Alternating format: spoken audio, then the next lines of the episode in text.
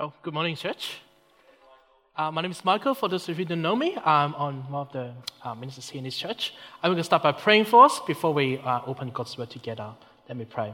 Uh, Father God, we thank you for this morning. Thank you we come here together to uh, worship you. And just pray that as we now uh, come to your word, please help us to clear our hearts and listen to what you have to say to us. In your son's name we pray. Amen. Um, for those of you who know me, I love my planes. So I got another story to tell you today about planes.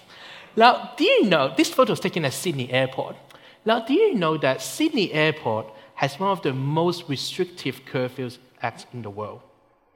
The act is known as the Sydney Airport Curfew Act 1995. It stipulates that no aircraft shall depart or arrive between 11 p.m. to 6 a.m. each day, with a few, with a few exceptions. Mostly small propeller planes, a small cargo plane, or business jets, or is an emergency. The fine for breaching the act is enormous. Currently, it's between $110,000 to $550,000. And this act is strictly enforced. Let me give you an example. On August 8, 2003, a Virgin Blue flight from Melbourne was flying to Sydney and the plane was approaching Sydney Airport, approaching the runway. It was just 200 feet above the runway. The landing was aborted, and the flight returned to Melbourne. The reason was it was 45 seconds past 11 p.m. It was 45 seconds after the curfew has begun. During the go around, the plane engine would be at maximum thrust, and I'm sure the residents around the airport we have heard the plane thundering past them. The Sydney Airport Curfew Act 1995 is often criticized for its inflexibility. Let me tell you another story about plane. This one, this time happened on September the 11th, 1974. An Eastern Airline DC-9, it crashed on approach to Charlotte in South Carolina.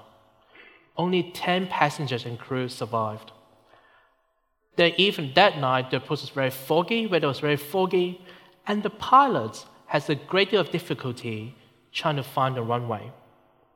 The crash investigation found that both pilots were so fixated in finding the runway that no one checked the altitude of the plane. So the plane kept descending until it hit the ground. Not only that, the crash investigators also discovered that during the approach, both pilots engage in what they call unnecessary and non penitent conversation, ranging from politics to used cars. In short, they found that both pilots were distracted. Six years later, the FAA implemented what we call the sterile cockpit rule. It says that pilots shall not engage in non essential conversation and activity during the critical part of the flight, namely takeoff and landing, and when the plane is below 10,000 feet. Rules such as this one have saved many, many lives and is now enforced across the world because it saves life, unlike the Sydney Airport Curfew Act 1995. Today we'll look at Luke chapter 5 and 6 to see how some rules are good, some are necessary, but some just creating a burden on people. Back to our story, our series in Luke. Jesus is still in Galilee. He's still teaching people about God, performing miracles and wonder. And so far, we have seen different responses people had to Jesus. The Pharisees and the teachers of the law, they particularly didn't respond well. They didn't believe Jesus was God's Son, the Messiah. Have a look at verse 33 with me. They said to him, the Pharisees said to him, John's disciples often fast and pray, and so do the disciples of the Pharisees, but yours go on eating and drinking. Now, their issue with Jesus and disciples wasn't praying, but the issue was they're not fasting. Fasting is when you go without food. And fasting dates back to Leviticus 16 in the Old Testament, when God commands his people to fast on the Day of Atonement. Day of Atonement on the 10th day of the seventh month each year in the Jewish calendar is to show the repentance of the heart. In the book of Jonah, Jonah finally went to Nineveh to announce God's judgment. It says this The Ninevites believed God. A fast was proclaimed, and all of them, from the greatest to the least, put on sackcloth. They fast because they were repenting.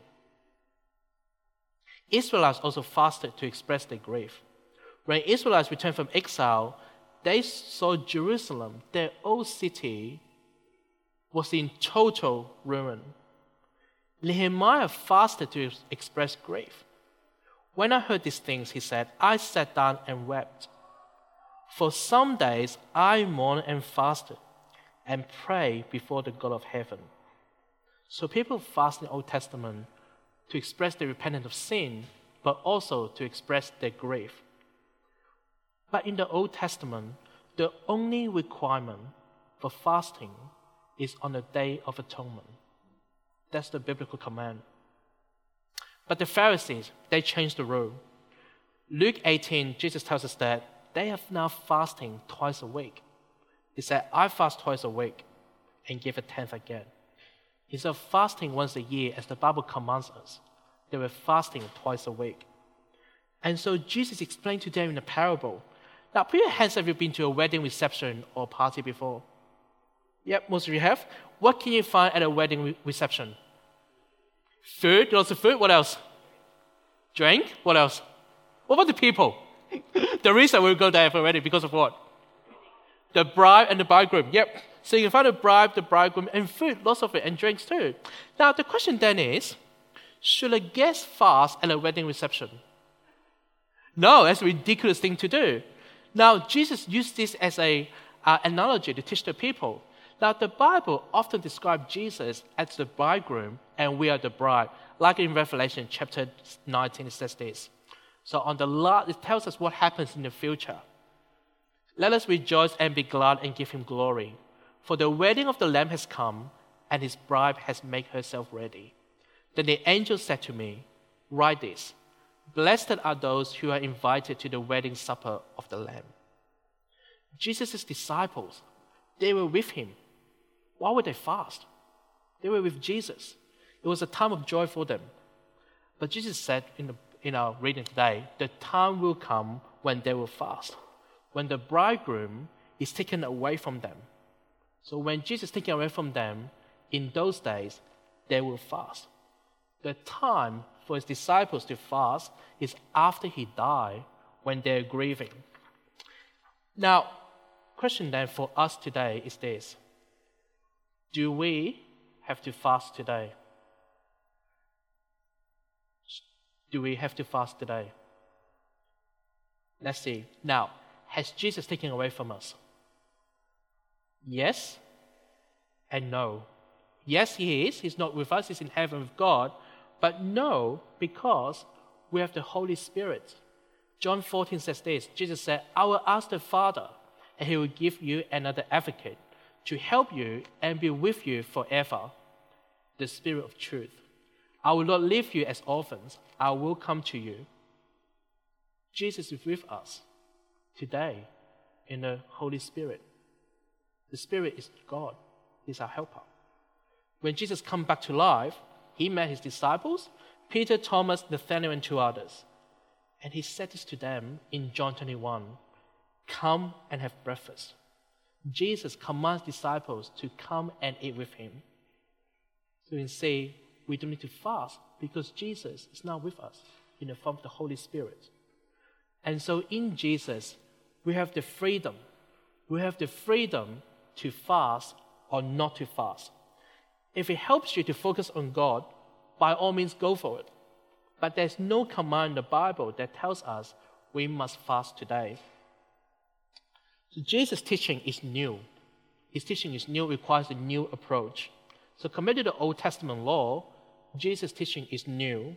And so he explains to them in a parable, the parable of old and new. Now, say an example, you have a tear on your old shirt. Would you go to the shop, buy a brand new shirt, cut a piece out to patch it? No, it's a ridiculous thing to do, isn't it? It's a crazy idea because one first, first one, first thing, you ruin your new shirt. You could hold out, you ruin it. And secondly, it won't match the old one anyway. So it turns out you can't fix, not only can you fix the old shirt, but your new one is ruined too. Now, wineskin, back in Bible time, they haven't invented wine bottle yet. So you got wineskin. So wineskins were used to store wine. It is made up of skins of animals, mostly goats. As the new wine is fermented, it will expand and stretch the skin. And what happens if you put the new wine in the old wineskin that's already been stretched? The old wineskin become brittle and burst. And so the new wine must be put in a new wineskin. Have a look at verse 39 with me in your Bible. There's a very interesting verse. It says this And no one, after drinking the old wine, wants the new, for they say the old is better. The old is better, isn't it? Old wine is better. So we know that old wine costs more than new. If you go to the liquor shop, often the new wine are usually the cheapest. Jesus is saying that there are people who will only drink the old wine without trying the new. They are the people that are so fixated to the old way of life that they wouldn't accept the new. They were too fixated in the Old Testament law and the old way of life that they wouldn't accept Jesus' teaching or the new way of life. The old garment or the old wine here represent the Pharisees, but the new garment and the new wine here represent Jesus. Jesus is the new covenant. In Jeremiah 31, it says this The days are coming, declares the Lord, when I will make a new covenant with the people of Israel and with the people of Judah. This is the covenant I will make with the people of Israel after that time, declares the Lord. I will put my law in their minds and write it on their hearts. I'll be their God, and they'll be my people. For I will forgive their wickedness and will remember their sins no more. Jesus didn't come to abolish the Old Testament. He didn't come to abolish the practices, but he came to fulfill it. See, our Bible between Genesis and Malachi is still God's word. After coming back to life, after his resurrection, Jesus was with his disciples. And he told them this He said to them, and beginning with Moses and all the prophets, he explained to them what was said in the scripture concerning himself. The whole Bible, the Old Testament and New Testament, as God's word. Nothing changed. But let me show you an example of how the new covenant, how this at work, the Sabbath. Now, the idea of Sabbath is to dedicate a day in a week to God. So that day is a holy day. The idea begins back in Genesis 2 2 to 3. It says this So on the seventh day, God rested from all his work. Then God blessed the seventh day and made it holy, because only he rested from all the work of creating that he had done. God's work is completed, it's finished. He rested. God rested not because he was tired, because God is all powerful. God doesn't get tired. But rather, God chose to stop working because his work is done. And so, God set the Sabbath as the model for our life so that we can rest, but also to dedicate a day of our life to Him. And the Ten Commandments, Commandment 4, it says that to remember the Sabbath day and keep it holy. On it, you shall not do any work. So, Sabbath, God wants us to take it, take a day to rest, and to dedicate a day to Him. That's the idea from the Bible. But the Pharisees, they have taken it to a whole different level. They're taking it a lot further. In fact, they came up with 39 things one mustn't do on the Sabbath. For example, sowing, reaping, threshing, selecting, baking, tearing, and they also include writing two or more letters, erasing two or more letters, extinguishing a fire, and in recent time, turning electricity on and off, or the use of vehicles. A friend of mine went to Israel recently, he was there on the Sabbath. Now, have you guys been in a lift before? A lift in a big building? Yeah, a tall building, got different buttons that show you which floor you go to. Now, on the Sabbath day in Israel, you can't press those buttons because they'll be working. And so each lift got a Sabbath mode. So on the Sabbath, the lift will be an all station service. It serves every single floor so that you don't have to do any work. Essentially, the Sabbath has become a day of thou shalt not. Have a look at verse 1, chapter 6, verse 1 with me in your Bible.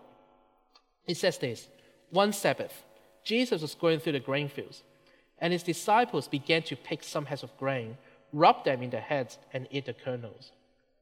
Straight away, the Pharisees saw a problem. Now, the problem wasn't so much about picking food, the problem was they were working. They were reaping, they were threshing, and they were preparing food. The Bible allows people to pick food off the, off the field.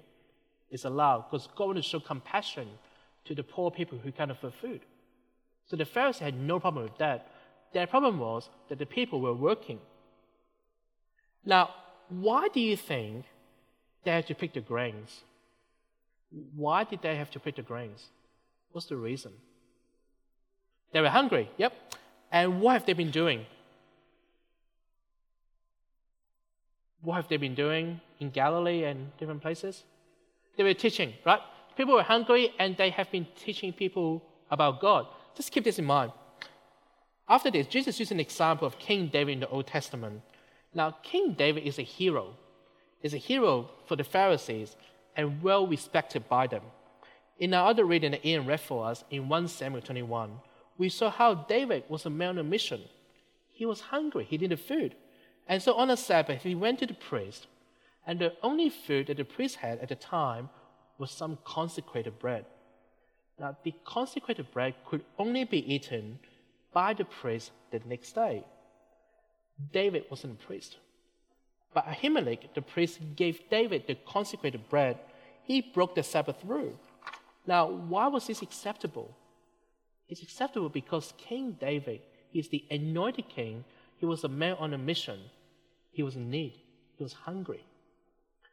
If David was allowed to break the Sabbath for a good reason, how about Jesus and his disciples? Jesus is God's son. Now, can you see the similarity in these two stories? David was a man on a mission, he was in need. Jesus and his companions, they were on a mission too, and they were in need. Remember, the purpose of the Sabbath is to have a day dedicated to God, to honor Him. But the Pharisees added all these extra rules. It created an unnecessary burden for their followers. Obeying the Sabbath has become obeying a set of rules instead of honoring God. You see, following Jesus isn't about following a set of rules. Jesus makes this declaration in verse 5. He said this The Son of Man is the Lord of the Sabbath. Jesus, the Creator, is the Lord over all creation. The Son of God, He has the power and authority to override the man made laws of the Sabbath. Let's have a look at an example of how Jesus has authority over the Sabbath. Have a look at um, Luke 6, chapter 6, verse 6, and see where Jesus was. It says, On another Sabbath, he went to the synagogue and was teaching. Where was Jesus on the Sabbath? In the synagogue. The Son of God was at a synagogue on the Sabbath.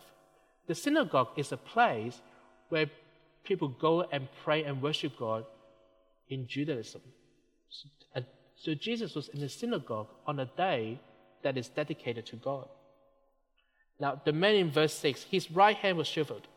What it means is he's probably suffering from some form of muscular atrophy. The Pharisees and teachers of the law were watching very closely to see if Jesus would heal this man on the Sabbath. Now, according to these Pharisees, healing is acceptable on the Sabbath if and only if there was a danger of life. Now, does the Bible say anything about healing on the Sabbath? No, the Bible doesn't say anything about healing people on the Sabbath. And so, in theory, people should have the freedom to choose how they want to live for the Sabbath.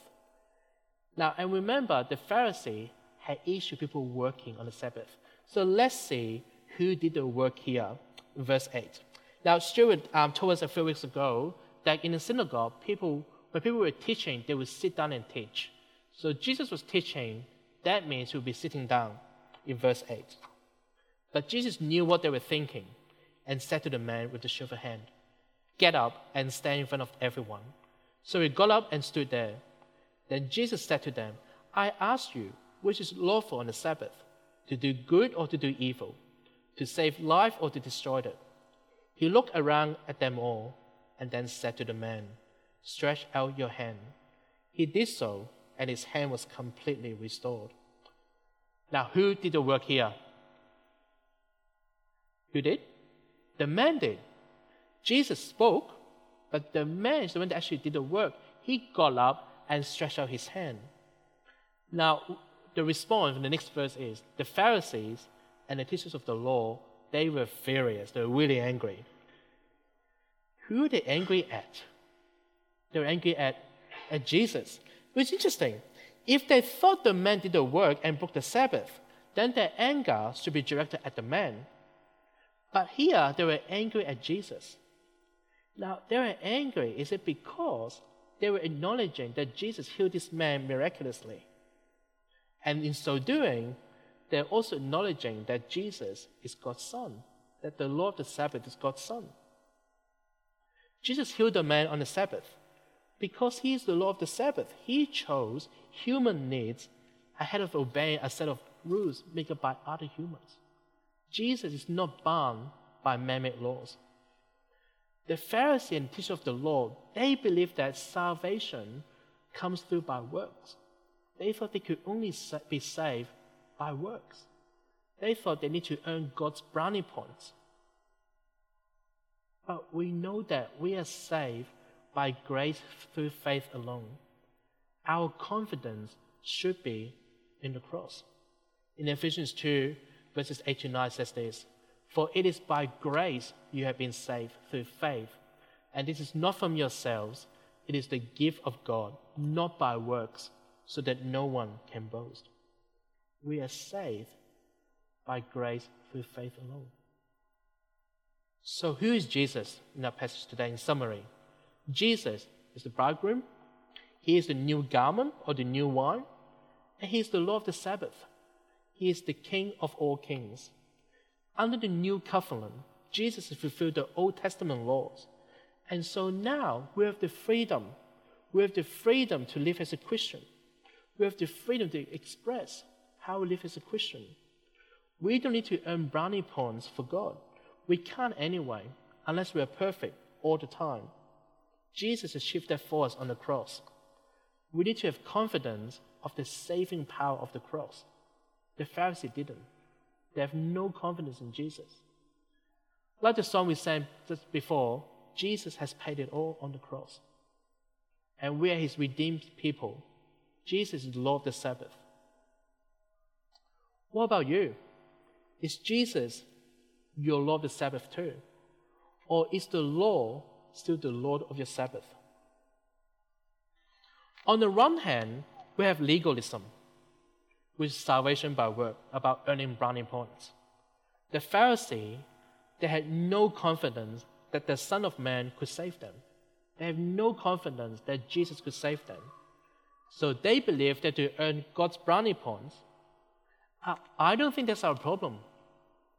I don't think our problem is trying to earn God's brownie points.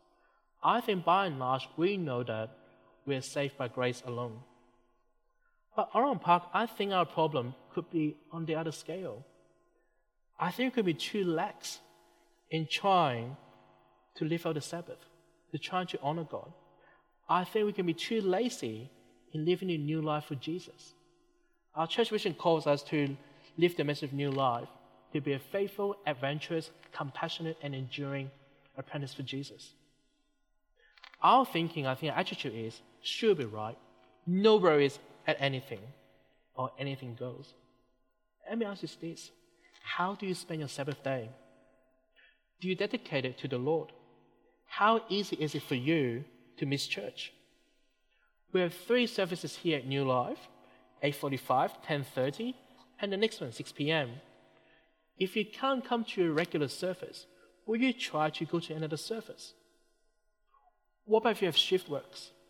How do you find time in the week to still dedicate a day to God? How are you and your family going at dedicating a day to God?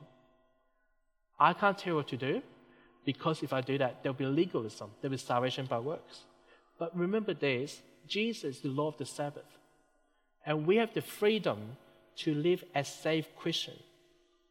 We need to live a holy Sabbath day for Him, a day that is dedicated to God. Let me pray and ask God to help us do that. Dear Heavenly Father, we thank you um, that you have sent Jesus to come to our world, to die on the cross for our sin, and now come back to life. We thank you that it is by grace we've been saved through faith. And we pray that you will help us uh, in the, despite the, among the business of our life to still dedicate a day to you, a day to honor you. And we pray this in your Son's name. Amen.